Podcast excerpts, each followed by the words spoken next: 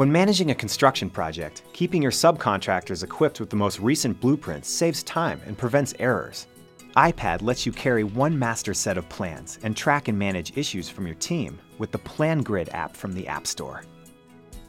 Here's a set of blueprints. They sync with updates and changes from the team when you open them. The toolbar provides a variety of tools and actions that work great with Apple Pencil.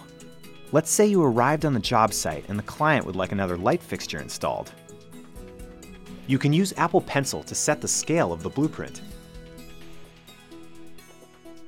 Now, when you measure the distance for the new exterior light fixture, it's scaled accurately.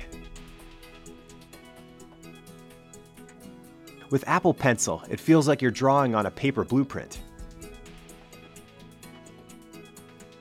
To alert your electrical contractor, add an issue stamp that indicates where to locate the new fixture. Here, you can assign the issue and enter information about the request. They'll get an update next time they log in, keeping the project on track. Discover more ways iPad can run your business with powerful apps from the App Store.